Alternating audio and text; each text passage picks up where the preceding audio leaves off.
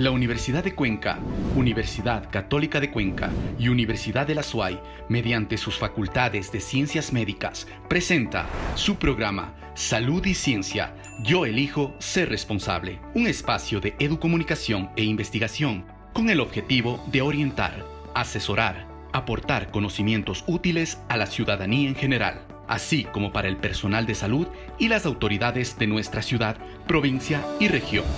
Empezamos. La situación de la COVID-19 en el país se ha profundizado. Esto ha llevado a que el gobierno nacional, a través de sus distintas entidades, analicen, propongan y planteen un nuevo confinamiento. Son 16 las provincias que han tenido que sumarse a estas nuevas medidas. Un confinamiento total los fines de semana hasta el 20 de mayo. Pero nos preguntamos si este confinamiento parcial es eficaz. Y es justamente ese el tema que abordaremos el día de hoy en esta nueva edición de Salud y Ciencia. Recuerda que esta es una propuesta educomunicacional de las tres universidades, Universidad de la SUAY, Universidad de Cuenca y Universidad Católica de Cuenca. Nos puedes encontrar en todas nuestras plataformas digitales, también a través de las radios universitarias, a través de Academia TV y en la señal abierta de Radio Ondas Cañaris. Bienvenidos y bienvenidas.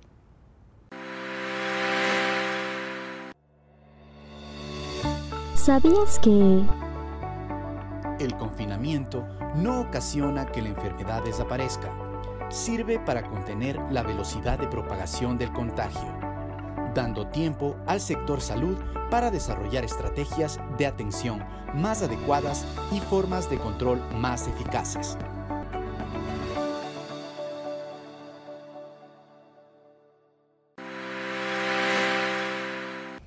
Los hospitales, tanto públicos como privados, se encuentran abarrotados de personas que llegan contagiadas de COVID-19. No hay ya camas en las unidades de cuidados intensivos y también hay preocupación en las camas de cuidados intermedios. Empiezan a escasear las medicinas para atender a estos pacientes. Tenemos y estamos atravesando un confinamiento en 16 provincias del país. Nos preguntamos cuáles son las medidas adicionales que debería adoptar el gobierno nacional, pero también los ciudadanos y las ciudadanas como corresponsables para contener esta pandemia. Y sobre el tema dialogamos con el doctor David Acurio. Él es catedrático e investigador de la Facultad de Ciencias Médicas de la Universidad de Cuenca. Le damos paso enseguida a nuestra compañera Lady Romero. Buenos días a todos quienes nos acompañan en un programa más de Salud y Ciencia. Saludamos al doctor David Acurio, con quien dialogaremos sobre el estado de excepción y confinamiento decretado en Ecuador. El doctor actualmente es titular de la Dirección de Vinculación con la Sociedad de la Universidad de Cuenca y parte de la mesa COVID-19 de la institución. Debido al incremento de casos de COVID-19 en el país, el presidente Lenin Moreno acogió la sugerencia del COE Nacional y decretó para 16 provincias la restricción a la movilidad de personas y vehículos los fines de semana durante 28 días. Doctor, bajo este panorama y con un sistema de salud público colapsado, ¿estas medidas debieron tomarse antes? Es importante decir cuál es la situación actual. Cuando hablamos de un sistema de salud colapsado, hablamos de un sistema que tiene todas sus camas de cuidados intensivos llenas, las públicas y las privadas. Mm, todas las camas que no son de cuidados intensivos también llenas de pacientes COVID. Eso quiere decir en la práctica que si no tenemos, si nos enfermamos, si no tenemos cuidado, no vamos a tener dónde atendernos. El, el confinamiento tiene como objetivo disminuir la presión sobre el sistema de salud.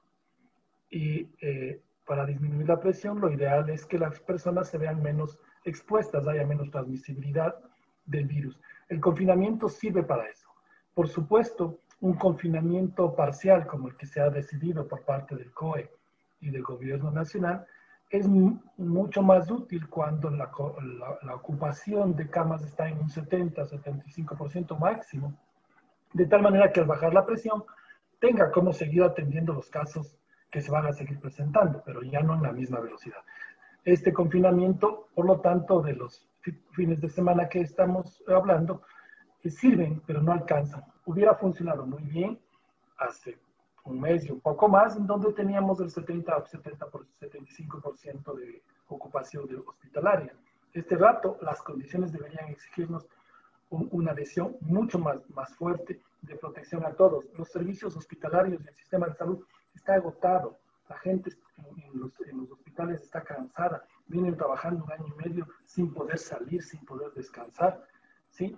Y eso es un problema también para el sistema. Es un problema para el sistema y sí, y sí ayuda el que se pueda reducir. Vuelvo a insistir, no todo, pero, pero, no, pero no está mal haber tomado esa medida. En algo ayuda a paliar el impacto del crecimiento acelerado y cada vez más acelerado de casos y de muertes. Entonces, si no, hay que ponerlo con toda claridad. Si nosotros no asumimos este confinamiento en serio, si no nos quedamos en casa en serio durante el confinamiento, el tema es que vamos a empezar a tener muertos en las calles. Yo personalmente soy de los que creo que el confinamiento debe ser total y por un periodo de por lo menos 15 días. De tal manera que se pueda garantizar que la presión baje y dos, que vaya acompañada de un conjunto de medidas que son necesarias con el confinamiento. Es decir, cuando uno decide declarar un confinamiento, no es solamente declarar el encierro de las personas, sino declarar ese tiempo para fortalecer algunos temas, para contratar personal para que pueda poder atender en las camas, para contratar equipos para tener más camas de atención, para contratar medicamentos y, tanques de oxígeno, para tener más equipos de pruebas diagnósticas. Todo eso debe hacerse complementariamente o paralelamente a la declaración de confinamiento. Estas medidas se las, se las tomaría como a la interna, en este caso, del Ministerio de Salud, como otras medidas que el gobierno debería adoptar a la interna del Ministerio de Salud, de la Seguridad Social, y si es necesario en, conjunto con las otras instituciones, digamos la academia, los, eh, eh, los sectores privados, que puedan apoyar a que eso se resuelva. Pero si no hay un plan para que eso se resuelva, si no va acompañado de un proceso intenso, masivo de vacunación, la situación puede resultar menos eficiente, es decir, pierdes la oportunidad de durante el confinamiento consolidar las acciones en el sistema de salud y el financiamiento del sistema de salud para que eh, tenga efecto. Conocemos que desde la Universidad de Cuenca, desde la mesa COVID-19, han emitido algunas recomendaciones al COE cantonal. Si nos menciona eh, cuáles son algunas de estas y el objetivo que desde la Universidad de Cuenca se está buscando con este aporte. ¿Cómo no? Para la Universidad de Cuenca, la mesa COVID-19 es un espacio de articulación de distintos eh, especialistas, investigadores que están trabajando sobre el tema del COVID-19. Entonces, estamos personas que hemos hecho investigación del comportamiento en las áreas biomédicas, pero también personas que están trabajando en los temas de eh, las tecnologías, del impacto en la economía, del impacto en los ámbitos emocionales. Y esta mesa pretende ser un espacio en donde todos estos esfuerzos se articulen para que como universidad podamos aportar de mejor manera y para que también potencialmente las decisiones políticas se basen en evidencia técnica y evidencia científica. Por esa razón es que la mesa hizo una recomendación al COE cantonal en el sentido de que, uno, se garantice la restricción vehicular. vale la pena aquí decir que nuestras recomendaciones fueron previas a la declaración del COE nacional. ¿sí? Y nosotros ahí planteamos la necesidad de priorizar teletrabajo, de controlar efectivamente que no haya espacios de aglomeración, de fiestas, de pedirle al COE cantonal que garantice que la movilidad disminuya y que se analice la necesidad también de impulsar mecanismos de protección social. Es decir, no se puede solamente confinar a las personas porque hay personas que no pueden confinarse porque no tienen cómo ganarse el pan de cada día. Entonces, a esas personas necesitamos que se le garantice desde el Estado mecanismos de protección, de transferencia de, económica para que puedan subsistir durante ese tiempo. Le hemos planteado también al COE cantonal que haga los esfuerzos necesarios para tener más pruebas y para hacer más rápido la vacunación. Es enormemente importante un factor indispensable para controlar la crisis es la corresponsabilidad ciudadana. Sin embargo, se ha evidenciado que no se cumple de la manera esperada. ¿A qué lo atribuye? Acaba de publicarse en una revista, en una revista de um, investigaciones sobre ambiente y salud pública, un artículo de la Universidad de Cuenca, del equipo que trabajamos de cero prevalencia, y en la parte de las conclusiones de este, de este artículo, dice una cosa que yo creo que hay que insistir. ¿sí? La población en general asume bastante mm, el cumplimiento de las acciones de autocuidado. ¿sí? Pero si tiene mensajes ¿sí? contradictorios desde la institucionalidad del Estado, como que sí puedes tener abierto el mall, como que entonces vamos a permitir a la Federación Ecuatoriana de Fútbol que tenga el 20% de, de, ocupación del estadio, solo el 20% de 60 mil personas. Es decir, son mensajes contradictorios. ¿Por qué le cierras a las personas el, el, espacio del parque y les abres el estadio para que vayan a ver el fútbol? Sí, entonces, hay, hay mensajes que han sido contradictorios. Los procesos de comunicación, desafortunadamente, desde el gobierno nacional han sido caóticos y no ayudan a, controlar el proceso. Luego, cuando ves que se saltan la fila, que, tienes unos vacunados ¿qué le pides a la población común y corriente? ¿Mm? Entonces, claro, hay que asumir que tenemos corresponsabilidad. Los ciudadanos ya hay que hacer una convocatoria que los ciudadanos cumplamos por nosotros mismos. Pero también hay que decir que no se puede poner toda la carga de responsabilidad en los hombros de las personas. ¿sí? O sea, no se puede echar la culpa a los ciudadanos. Tenemos corresponsabilidades aquí los ciudadanos, las instituciones y la estructura del gobierno nacional y del sistema de salud.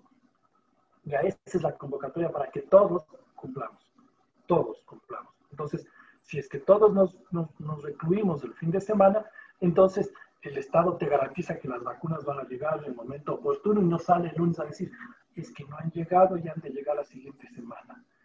¿Sí? Entonces, todas esas cosas contribuyen a generar un, inconsciente o un consciente colectivo para enfrentar la pandemia. Necesitamos ser disciplinados todos. Doctor, tenemos el confinamiento. ¿Qué más debería estar haciendo el gobierno? Varias cosas. Digamos que básicamente se refieren a, se usan las tres T. Testeo masivo, a pruebas masivas. El gobierno debe comprar pruebas para diagnóstico.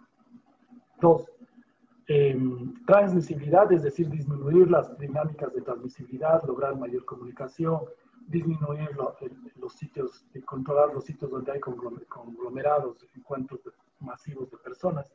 Y tres, tenemos que tener mecanismos de vacunación masiva y rápida. Entonces, es, eh, creo que es eso. Todo eso requiere una cosa que es el gran desafío de este momento y del gobierno que viene necesitamos fortalecer el sistema de salud pública y eso supone hacer inversiones en el sistema de salud pública conseguir y establecer mecanismos para que vayan las vacunas. Pero las otras cosas que también requiere el sistema, las vacunas no se ponen solas. Las vacunas necesitan pues, profesionales, personal de salud. Y a eso hay que contratarlos. Las unidades de cuidados intensivos requieren profesionales especializados, requieren procesos de recambio y de actualización, y eso requiere una inversión, y una inversión estatal quiere bajarse el precio de las pruebas de PCR. Ya ahí se ha dado una muy buena señal. Se ha dado una muy buena señal, señal poniéndole un techo de 45 dólares. Pero todavía hay que bajar eso. ¿no? Tenemos que hacer ese tipo de acciones complementarias para que podamos enfrentar de la mejor manera la pandemia.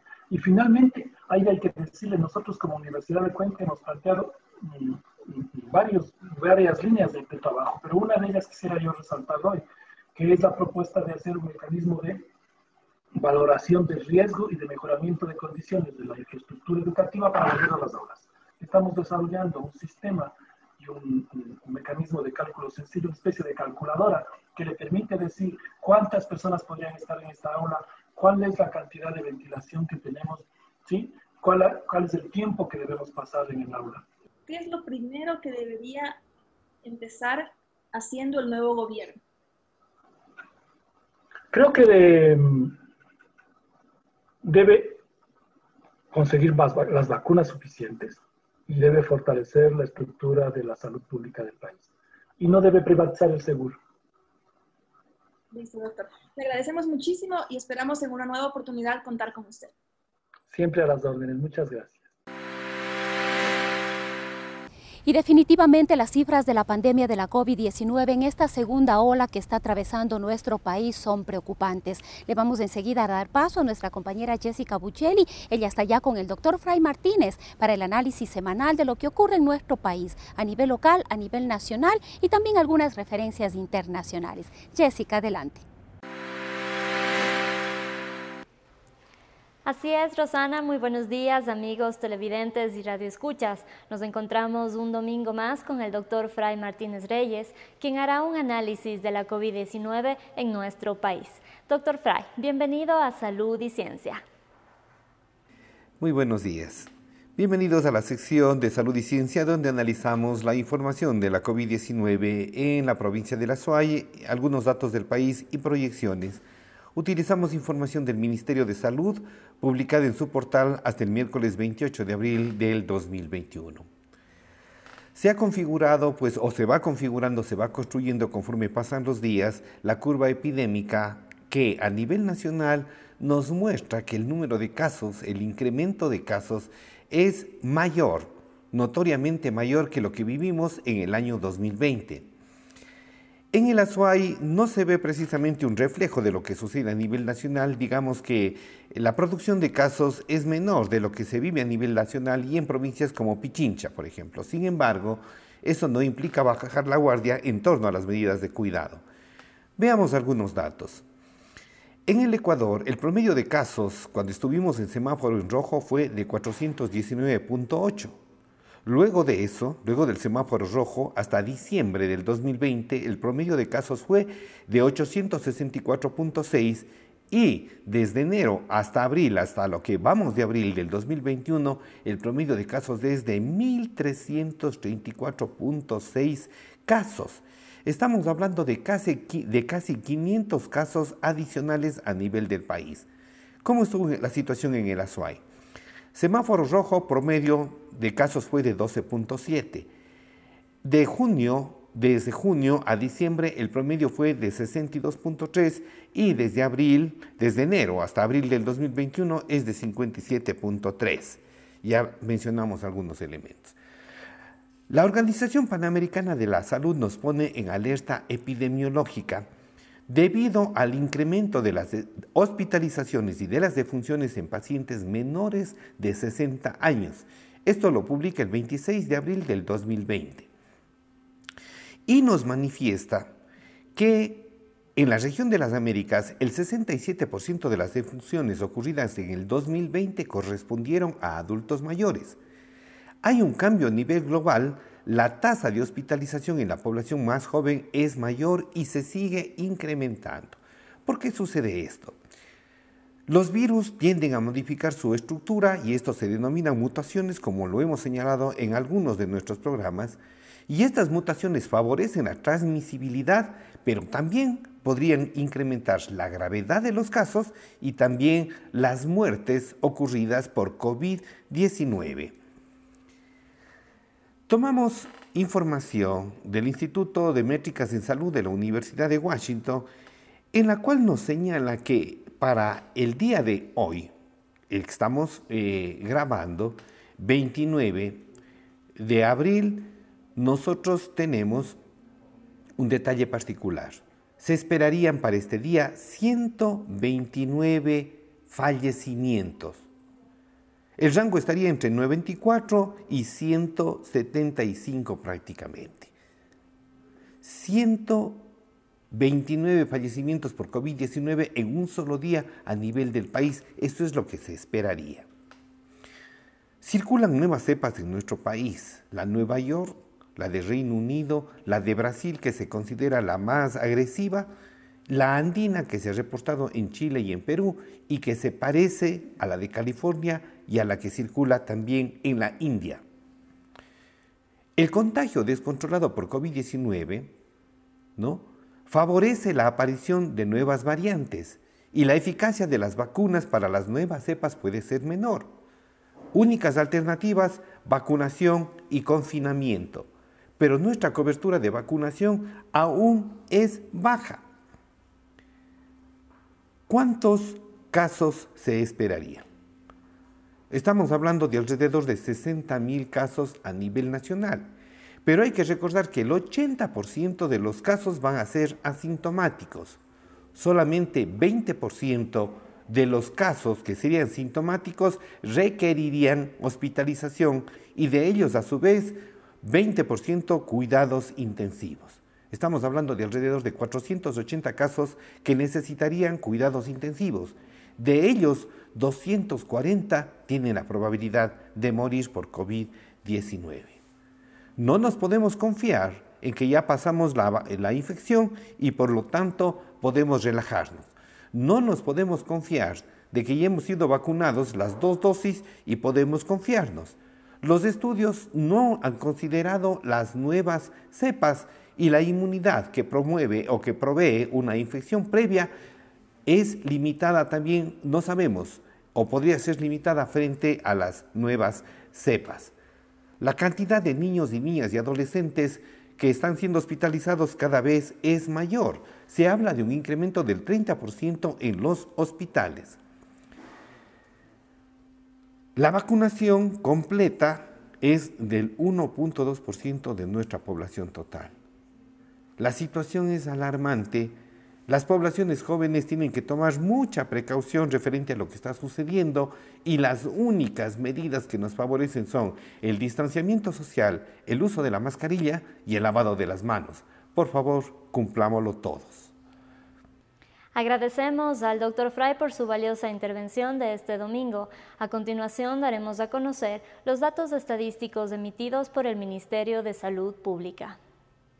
En la provincia de La Suay, 20.869 casos confirmados, 383 fallecidos. A nivel nacional, 377.662 casos confirmados, 318.598 casos recuperados. De esta manera damos por finalizado nuestro segmento. Continuamos contigo, Rosana. Muy buenos días. Muchísimas gracias Jessica y con esto vamos llegando ya al final de este programa, de esta nueva edición de Salud y Ciencia. Un esfuerzo educomunicacional de las tres universidades de nuestra ciudad, la Universidad de Cuenca, la Universidad de la SUAY y la Universidad Católica de Cuenca. No nos cansaremos tampoco de pedirles mantener todas las medidas de bioseguridad. Evitemos tener contacto con otras personas, evitemos las reuniones familiares, que es donde se están produciendo los focos de contagio. El lavado de manos, el uso correcto de la mascarilla. Y recuerda que tú y yo decidimos ser responsables.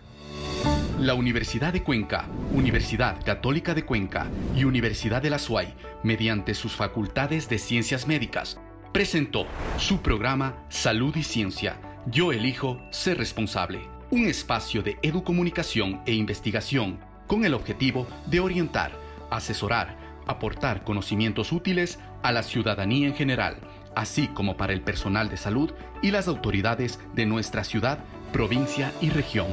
Hasta una próxima oportunidad.